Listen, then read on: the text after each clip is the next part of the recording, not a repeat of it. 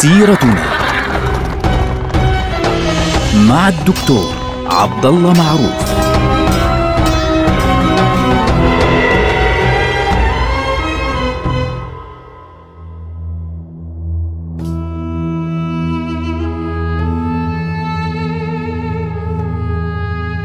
السلام عليكم ورحمة الله وبركاته. سيرتنا سيرة هذه الأمة، ونحن الآن في عهد السلطان عبد الحميد الثاني. السلطان عبد الحميد الثاني يعني دخل في مشاكل كبيرة جدا بسبب سوء الإدارة التي كانت موجودة قبله وأثناء بداية حكمه، في صراعه الداخلي أصلا مع عدد لا بأس به من البشوات ومن الوزراء ومن المسؤولين الذين كانوا يقدمون فعليا مصالح خاصة بهم، أيضا مصالح بعض الطوائف التي كانت تتبع للدولة العثمانية في ذلك الوقت. في نفس الوقت السلطان عبد الحميد كان يعاني فعليا من وطأة الحرب الروسية التي أعلنت على الدولة العثمانية في بداية حكمه، والتي كانت أهم نتائجها خسارة الدولة العثمانية لعدد من الأراضي: بلغاريا، مناطق الجبل الأسود، الصرب، مناطق صربيا، مناطق من البوسنة والهرسك. وكان من أهم المناطق التي خسرتها الدولة العثمانية، يعني وإن كان يعني شكليا أو بشكل يعني غير واضح مئة بالمئة، جزيرة قبرص التي تم تسليمها لبريطانيا على أساس أنه بشكل مؤقت في عام ألف وثمانمئة وثمانية وسبعين، ولكن نحن نعرف أنه هو احتلال في النهاية لجزيرة قبرص أو تسليم لهذه المناطق للدولة البريطانية في ذلك الوقت. فالدولة العثمانية كانت تخسر يمينا ويسارا. في المقابل السلطان عبد الحميد لم يكن في ذلك الوقت ينسى الأوضاع الداخلية. يعني واحدة من القضايا الداخلية التي كانت تؤرق السلطان عبد الحميد الثاني، إضافة لكل هذه المصائب التي كان يواجهها منذ بداية حكمه، قضية عمه عبد العزيز. كيف مات عبد العزيز؟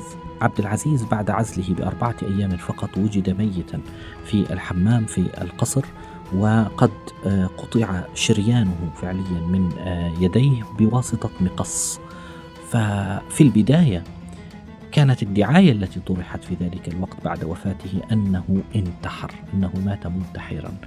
السلطان عبد الحميد رفض أن يصدق ذلك، وكان يرى أن عمه كان قد اغتيل، كان قد قتل قتلا، لأن السلطان عبد العزيز كان في نهاية حكمه بعد عزله يرسل إلى ابن أخيه السلطان مراد الخامس قبل أن يصاب بالمرض. كان قد أرسل إليه أكثر من رسالة يقول له فيها إنني أخشى على حياتي، وأنا أشعر أن يعني أنني مهدد، وأنا أشعر أن هناك من يترصد لقتلي، وأني أشعر أن هناك مؤامرة علي لقتلي. لكن في النهاية تم الأمر وقتل السلطان عبد العزيز، أو هكذا كان عبد الحميد الثاني يعني موقنا ومتأكدا تماما. مباشرة بعد أن يعني انتهى عبد الحميد من قضية مؤتمر برلين ومن قضايا، يعني بدأ يفكك القضايا واحدة تلو الأخرى، وكان قد مضى على بداية حكمه خمس سنوات تقريبا. أعلن السلطان عبد الحميد مباشرة إنشاء محكمة خاصة في قصر يلدز برئاسة رجل اسمه سرور بك، قاضي اسمه سرور بك. وهذه المحكمة كانت للتحقيق بالضرورة في مسألة كيف مات عبد العزيز، وما إذا كان قد انتحر بالفعل أو قتل قتلا. وبدأت التحقيقات، خاصة السلطان عبد الحميد قد أسس جهاز الاستخبارات، بدأت الدراسة والتحقيقات في التفتيش بشكل كبير جدا في هذا الموضوع. فالقاضي سرور بي وصل إلى اعترافات في ذلك الوقت من عدد من المتهمين ومن المشتبه بهم بأنهم فعلا فعلا قتلوا السلطان عبد العزيز، وأن ضربه بالمقص في يديه في يعني في المعصم، منطقة المعصم وقطع الشرايين، لم تكن بفعله هو، وإنما كانت بقتله حقيقة. فالسلطان مباشرة أمر بتشكيل آه هذه المحكمة لمحاكمة المتهمين في قصر يلدز، وتمت محاكمة هؤلاء في محكمة خاصة. بعد أن أثبت تورطهم في موت السلطان عبد العزيز، حكم على مدحت باشا الذي كان أحد الأركان الأربعة الذين انقلبوا على السلطان عبد العزيز، والذي استلم منصب الصدر الأعظم لاحقا، لو كان في ذلك الوقت كان رئيس مجلس الوكلاء اللي هو مجلس النواب سابقا. ثم بعد ذلك اكتشف أنه كان له يد كبيرة في قتل السلطان عبد العزيز ومعه عدد من الأتباع والأصدقاء اكتشف أنهم هم المسؤولون عن قتل السلطان عبد العزيز، ولذلك أعطي السلطان عبد العزيز لقب الشهادة في ذلك الوقت، وأيضا حكم على مدحت باشا وعلى أصدقائه بالإعدام. طبعا وصل الأمر خلص إلى يعني الرقبة، انتهى الأمر. أصدرت المحكمة حكمها بالإعدام، ثم وصل الأمر إلى السلطان عبد الحميد للتصديق عليه. فماذا فعل السلطان؟ مباشرة غير الحكم، يعني عفى عنهم، هو ولي الدم، اعتبر أنه هو ولي دمه، واعتبر أنه هذا الأمر مرتبط بفكرة القصاص. فقال أنا يعني خلص، المهم أنني اطمأننت وعرفت من القاتل ومن المسؤول، وبالمقابل أمر بتخفيف حكم الإعدام إلى السجن المؤبد، ثم أرسلهم إلى المنفى، نفاهم جميعا، نفي مدحت باشا وغيره إلى الخارج.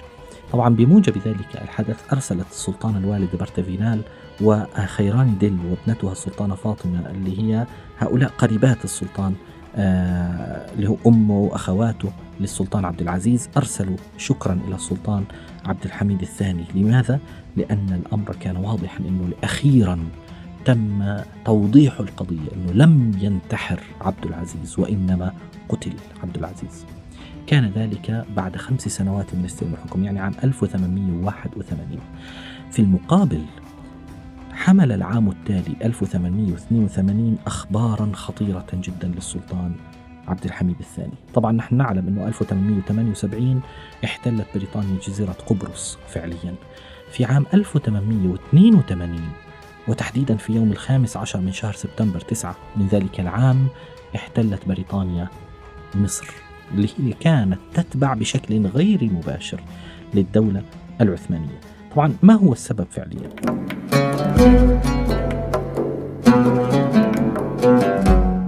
طبعا نحن نعرف أن الخديوي إسماعيل كان يحكم الدولة المصرية، اللي هي طبعا شبه دولة في ذلك الوقت، يعني منطقة، نعم هي ولاية ولكنها يعني شبه مستقلة في ذلك الوقت. كان هذا الرجل يحكم البلاد، وكان هو الذي افتتح قناة السويس في عهد السلطان عبد العزيز.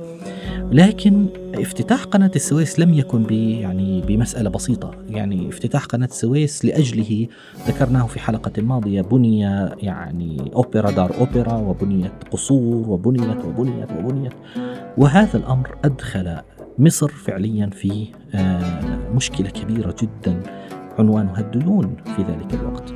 في عهد الخديوي إسماعيل كان تدخل الدول الأوروبية في مصر في إدارتها واضحا تماما، وكان ذلك بدعوى حماية حقوقها المالية، لدرجة أنه تم فرض وزيرين أوروبيين ضمن تشكيلة مجلس الوزراء في مصر في ذلك الوقت. طبعا الخديوي إسماعيل كان يحاول أن يبعد السلاطين العثمانيين ابتداء من السلطان عبد العزيز مرورا بمراد وانتهاء بالسلطان عبد الحميد الثاني عن إدارة مصر بشكل كبير جدا، وبالمقابل كان قد فتح المجال للأجانب بالتدفق إلى مصر بشكل كبير جدا، حتى أنه كان لهم محاكم خاصة. رئيس الوزراء في ذلك الوقت كان مسيحيا قبطيا اسمه نبار باشا. هذا الرجل كان يعتبر فعليا في ذلك الوقت كان يعتبر حليفا لبريطانيا. أيضا أيضا وصل إلى مصر في ذلك الوقت يعني جمال الدين الأفغاني بأفكاره طبعا العصرية وغيرها، وبالتالي هناك أفكار كثيرة جدا تتحدث عن المشاركة والصحف وموضوع العلماء وموضوع الحكم النيابي، الأحزاب، المشاركة الشعبية. يعني كان الأفغاني يهاجم الخديوي إسماعيل علنية، يعني كان يقول أنت أيها الفلاح تشق الأرض لتستنبت ما تسد به رمقك، فلماذا لا تشق قلب ظالمك فعليا. كان كثير من الناس يتأثرون بهذه الأفكار. طبعا بعد ضغوط إنجليزية على الدولة العثمانية على السلطان عبد الحميد شخصيا فعليا تم عزل الخديوي إسماعيل، وتولى من بعده الحكم الخديوي توفيق، اللي هو استلم الحكم عام ألف وثمانمائة وتسعة وسبعين. طبعا الخديوي توفيق فعليا كان وزير الحربية في زمنه، رجل شركسي اسمه عثمان رفقي، وهذا الرجل كان عنده مشاكل مع الضباط المصريين، مع الجنود المصريين، وهذا الأمر أدى بشخصية مهمة متأثرة بدعوة الأفغاني ومحمد عبده، وهو أحمد عرابي، الزعيم أحمد عرابي، أن يثور ضد هذا الظلم ويطالب بإقالة عثمان رفقي اللي هو وزير الحربية في ذلك الوقت. واستجاب الخديوي توفيق لهذا المطلب فعليا بعد عدة أحداث كبيرة جدا.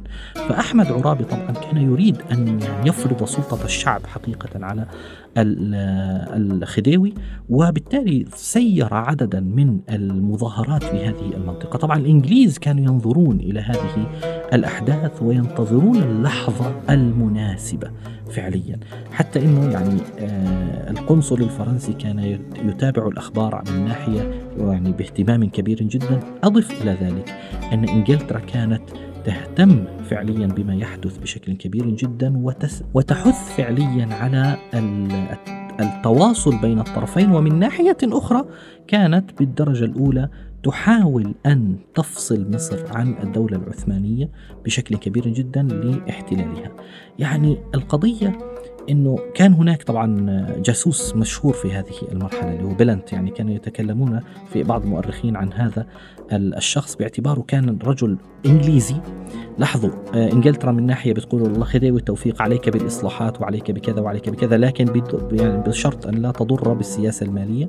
بالمقابل كان بلنت هذا الإنجليزي كان يتحرك بين مضارب الأعراب في مصر، يدعو المصريين إلى الثورة فعليا، ويقول أنه أنا أمثل عرابي. طبعا أحمد عرابي مالوش علاقة في الموضوع فعليا في هذه المنطقة. كانت القضية صعبة جدا. طبعا خديوي توفيق مع ازدياد الثورة يعني واشت يعني اشتعال الأوضاع في مصر اضطر إلى اللجوء إلى الإسكندرية وطلب من الإنجليز حمايته.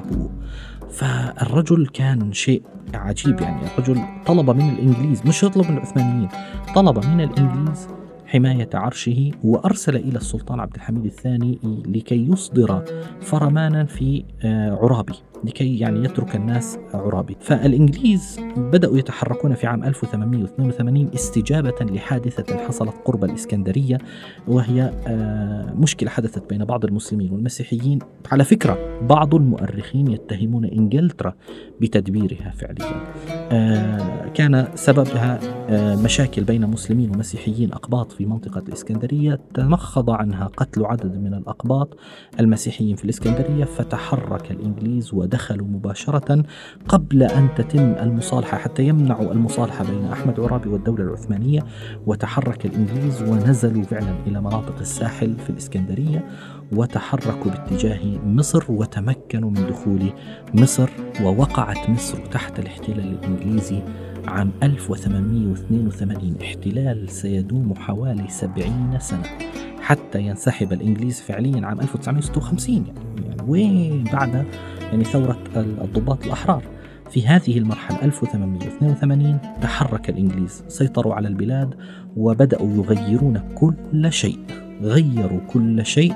أبقوا الخديوي توفيق في الحكم، ومن بعده استلم الحكم طبعا عباس حلمي، استلم الحكم من ألف وثمانمئة واثنين وتسعين إلى ألف وتسعمئة وأربعة عشر، ثم بعد ذلك حسين كامل، وبعده الملك فؤاد، وأخيرا كان الملك فاروق الذي خلع من الحكم عام ألف وتسعمئة واثنين وخمسين. طبعا هؤلاء كلهم الملوك كانت السلطة في زمنهم بيد الإنجليز وليست بيد أحد آخر. طبعا السلطان عبد الحميد نزل عليه الخبر كالصاعقة، ولكنه كان مكبلا، لم يستطع أن ينقذ مصر في ذلك الوقت لأن الدولة العثمانية كانت محاصرة من كل ناحية. لاحظوا كيف تسقط الدول واحدة تلو الأخرى من يد الدولة العثمانية. نلقاكم على خير والسلام عليكم.